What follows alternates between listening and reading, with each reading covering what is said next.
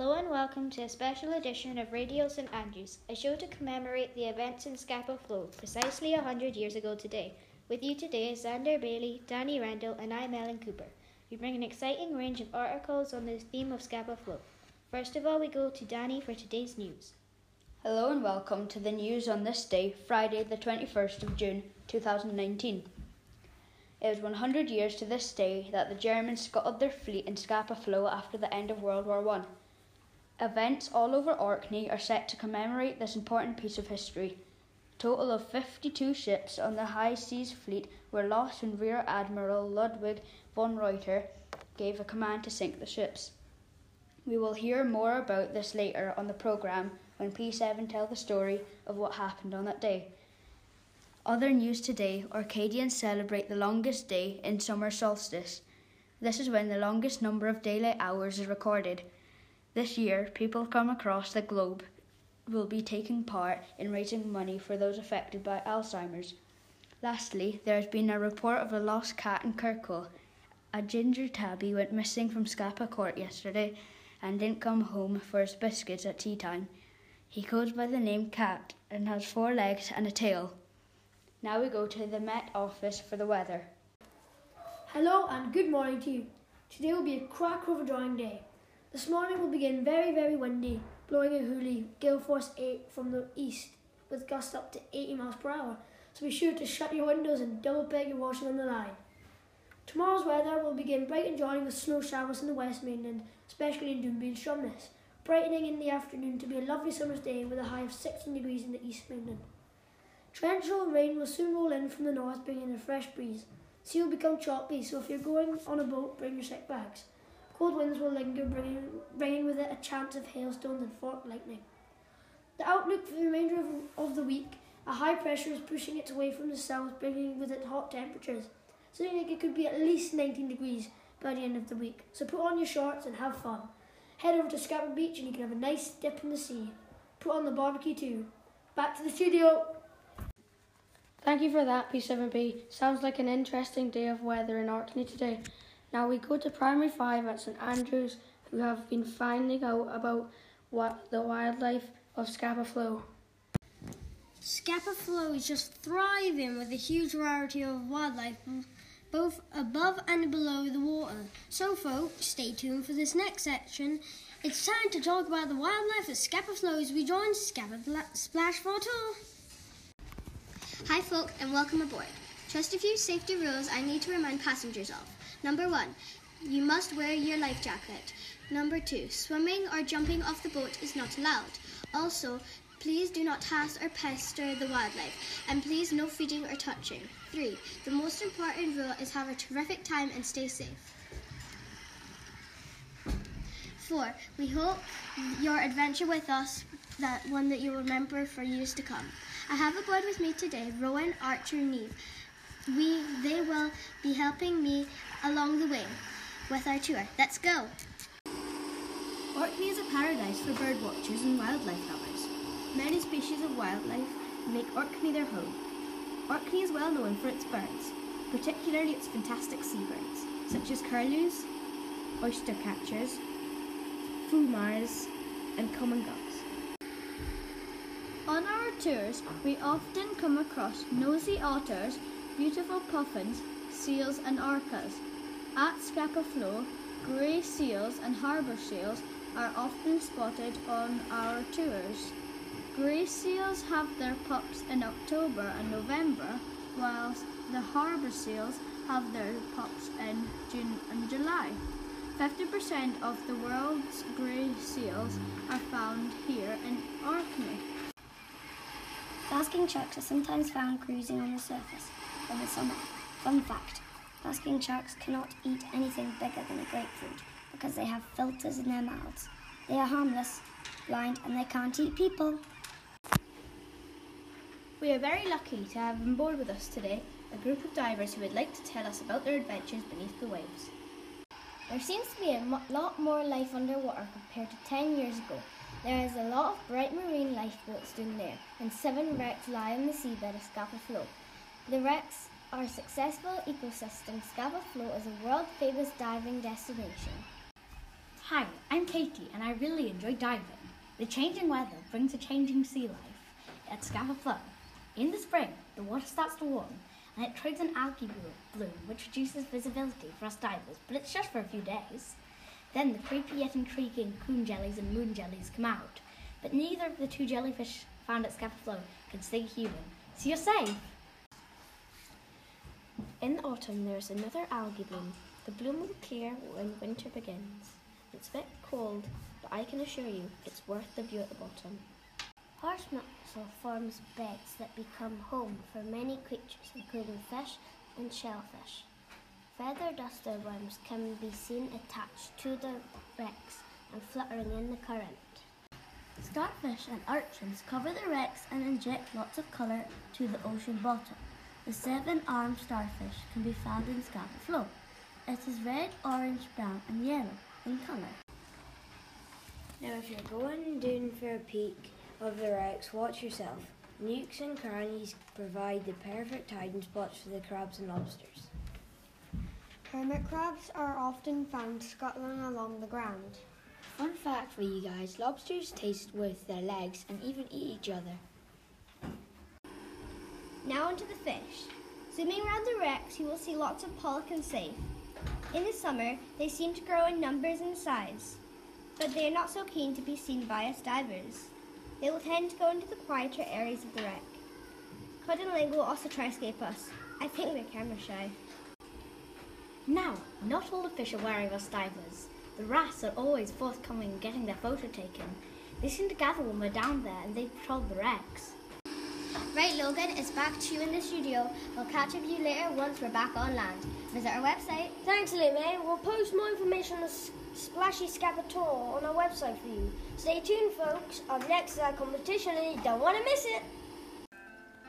Now, folks, it's that exciting time again. It's time for today's competition. Today, we give you the Scapa Bird Challenge. We will share with you the four different calls of birds found at Scapa Flow. You have to guess which birds call you here. Let's meet caller one. We have the lovely Ellen from Ham on the line. Hello, Ellen. How are you? Hello, I'm good. Just put up my washing out. It's a nice day for it. Are you ready to start? I am ready.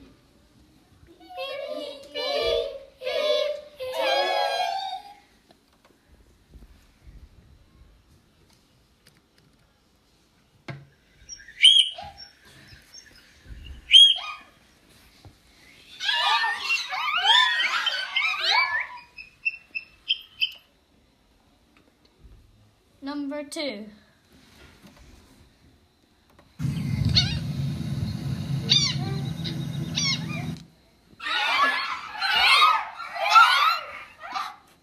Number three.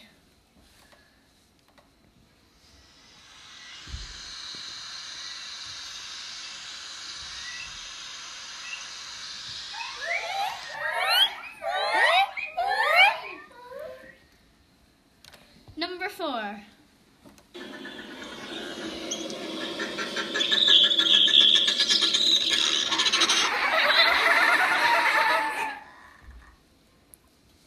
I think number I think number one was a fulmar. The second call was a common gull. Next was a curlew. Number four, I'm not sure. I'll have to pass.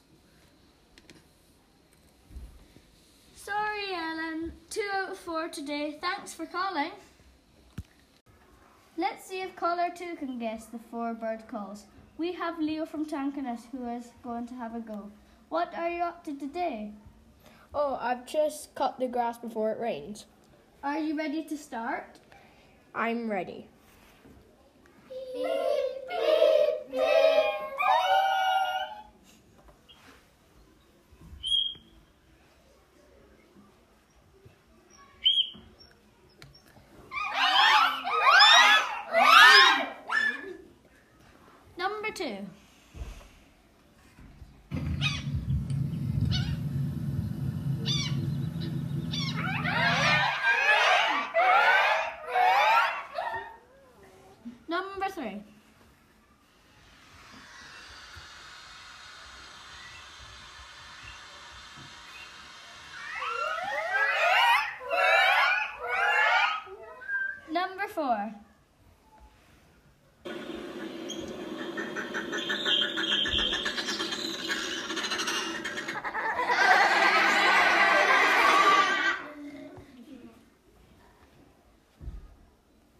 Okay, I. Okay, I think it was an oyster catcher, common gull, curlew, and a puffin. So close, Leo. Three out of four today. Thanks for giving us a ring. Right, colour three. Are you there? We have Lily from Ham on the line. Are you there? Oh, I think she's gone. Right, colour four. Shazia from Toab. Let's go.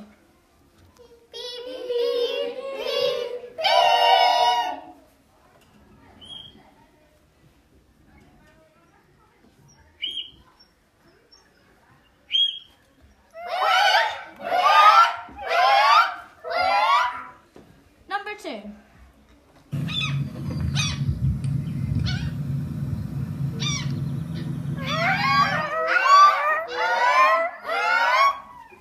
Number three.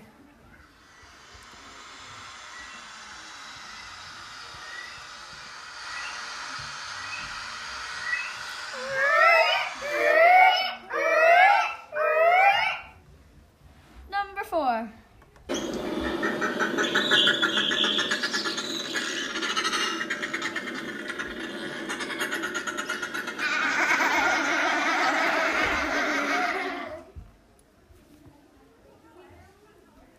Oyster catcher, then a common gull, then a curlew, and the last one was a fulmar. I know my birds well. Well done, Shazia. You guessed them all correctly. We hope you have enjoyed the Wildlife in Scapa Flow by Primary 5. We'll pass on to Primary 6 for the history of Scapa Flow. Thank you, P5. That was very interesting. Must head out to Hawksell with my binoculars this afternoon and see what I can spot. Next, we are going to hear a potted history of Scapa Flow from P6. This Orkney fudge ice cream is delicious, Granny. Yes, thank you, Granny and Granny, for buying us these. You're welcome. I'm glad you're enjoying them. It's so peaceful here. I think Scapa Beach is my favourite place in the whole of Orkney. Just look at that view.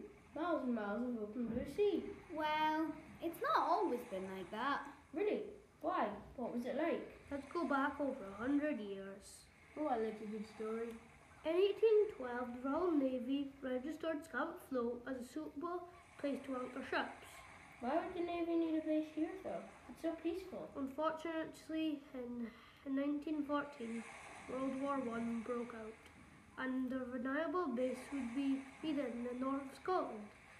On the 31st of May 1916, the British met the Germans as the Battle of Jutland took place. That sounds terrible. But why was Scapa Flow chosen? The, small, the smaller islands around Orkney provided a natural harbour for the vessels. At 11.20 p.m. on the 9th of July 1917, HMS Vanguard blew up at the anchor in Scapa Flow. Two people survived of 845 people on board. That's horrendous. 843 people died. There are a lot more historical facts. On the 28th of October 1918, a German submarine tried to sneak into Scapa Flow, but was blown up when spotted by the British Navy. Luckily, on the 11th hour of the 11th day of the 11th month in 1918, a peace agreement was signed. Phew. Thank goodness this was finally back. As part of the agreement, Germany were to surrender 74 of their high seas fleet. These came into Scapa Flow, causing a great deal of excitement. 74 German ships? Out there? Then, on the 21st of June 1919, a group of children, about your age, boarded the Flying Kestrel for a trip to see the German ships a bit closer. The children from Stromness were under strict instructions that they should not communicate in any way with the Germans. I would have found it really exciting being that close to German ships. You will maybe feel differently when you hear that. On this very day, the Germans decided to scuttle their fleet. What does scuttle mean? The Germans opened up the valves on the ships, allowing water to enter them and sink them. 52 ships were sunk and the rest were beached. What a waste of good ships. Did the Germans die when they sank them, their ships? No. The Germans climbed into rowing boats just before they went down. From 1920 to 1930, the Cox and Danks Company started to salvage the ships that were now lying on the seabed. What taken the Germans several hours to sink took 17 years to raise. Seven ships remain there to this day. Unfortunately, peace only lasted for about 20 years. In 1939, war broke out once more. Oh no, not again. On the 13th to 14th of October 1939, the German submarine again crept into Scapa Flow. This time, however, it was not detected and successfully sank the HMS Royal Oak. In this attack, 833 lives were lost. 833? Not more lives lost. In May 1914, Churchill barriers were started to protect Scapa from any further attacks, ships and from attacks from ships and submarines. Wow, I didn't realise that. I thought the barriers were just there so we could draft South Ronaldsay. Oh no, they were built as defence. Today, the remains of seven German ships and, and other wrecks in Flow provide experiences for keen divers to explore lost histories. Maybe one day I will go out there and explore these fascinating wrecks myself. Thanks for sharing your, your stories with me. I hope we never go to war again. Thank you, P6, for the interesting summary of the history of Scapa Flow. P7L and B will now be telling us the story of the events of the 21st of June 1919. Handing it over to you, P7. On the 21st of June 1919, Rear Admiral Ludwig von Reuter was getting ready for a day ahead, fully expecting to hear the armistice talks were complete. He was dressed up in his best uniform, his medals worn on his chest with pride. He was the head of the German fleet, which had surrendered and had been held in Scapa Flow for several months, since November 1918. Reuter only had a four day old newspaper to rely on his information. He believed the armistice papers would be signed that day. Little did he know that the peace talks had been extended for two more days. The British Navy ships had left Scapa Flow at 9.30 that morning, and Reuter began to smell a rat. He thought his ships were going to be seized and did not wish for the enemy to gain final control of his precious fleet. That morning, a group of school children from Stromness Primary and Secondary were setting out on an extraordinary trip. They were excited because today was a very special day, as they were going on a boat, the Flying Kestrel, to see all the German ships in Scapa Flow. They were disappointed as all the British ships had left earlier that day to do a torpedo exercise. So the Flying Kestrel left from this pier at half past nine in the morning. The children were under strict rules. There would be no waving, no cheering, or rudeness, but there would certainly be no friendliness or waving to the Germans. The children thought this wasn't very nice. As they passed one ship, the Germans thumbed their nose at them, which was not appreciated. One boy from Lyness was given the job of naming the ships, stating their tonnage, and which guns were aboard. The teachers thought it would be a bit of fun to note down how many ships they could see and what their names were. Sailing through the flow, the children were unaware of what chaos awaited them. John Tulloch is an eight year old boy who lived on Cava. He took his cows out onto the calf of Cava one morning and he decided to take a rest. He sat down, but then suddenly he heard a bell. At first he thought it was the church bells ringing in Orphir, but then he heard it coming from the German battleships. He saw a ship slowly turning on its side. John had seen this done before to clean the bottom of the ship and to get the seaweed and barnacles off. But this time it was going too far. It hovered there for a little while, but then to his horror it turned right over so the red bottom was showing. He could see jets of water bubbling out of the ship. He saw the dirty white flags blowing in the wind. He thought this was strange because German sailors were instructed not to put up their flags.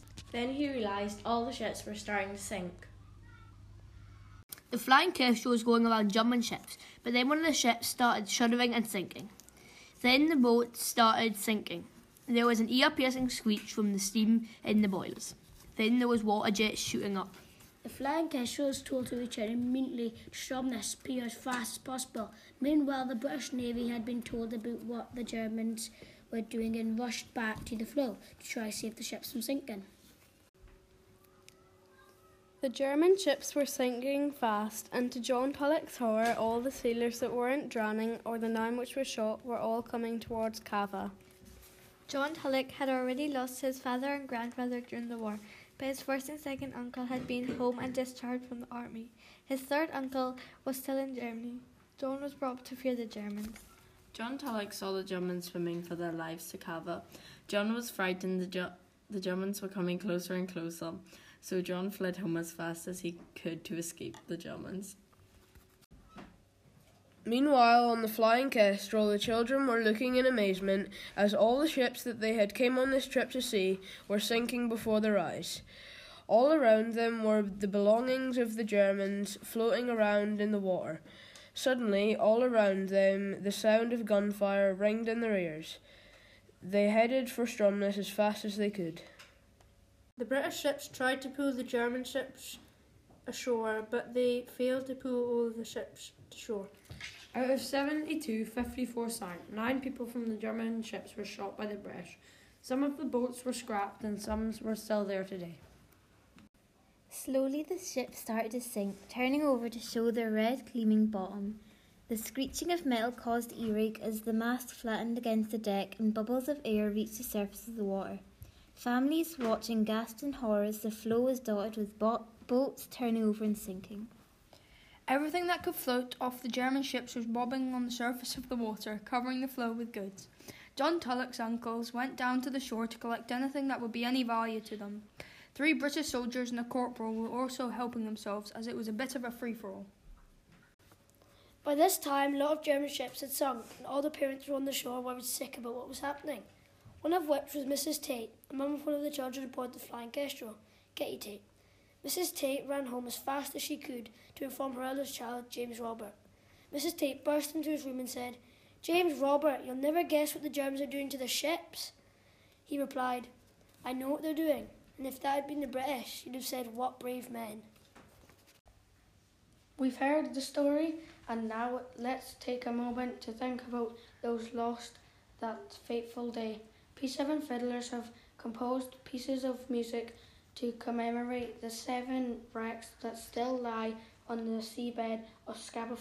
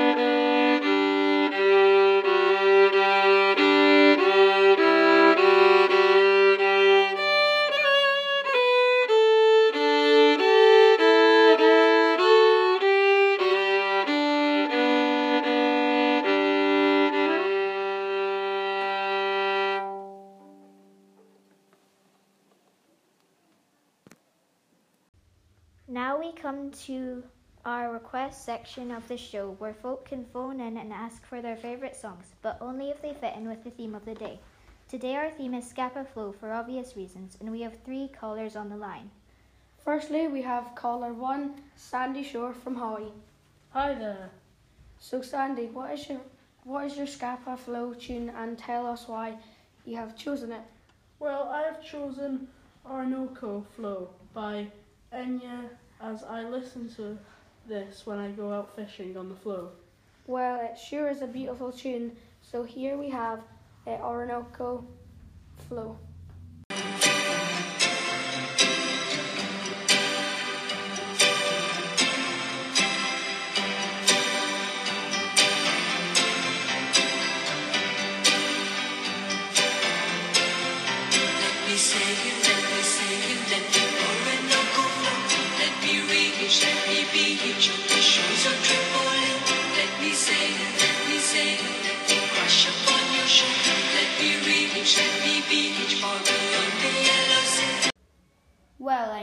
That was beautiful.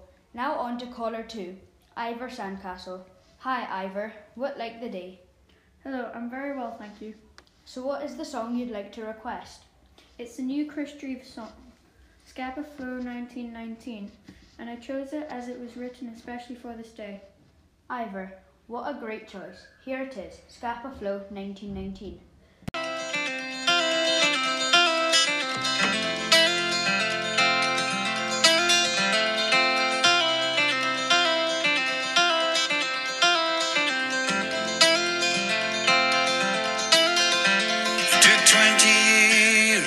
To build this fleet,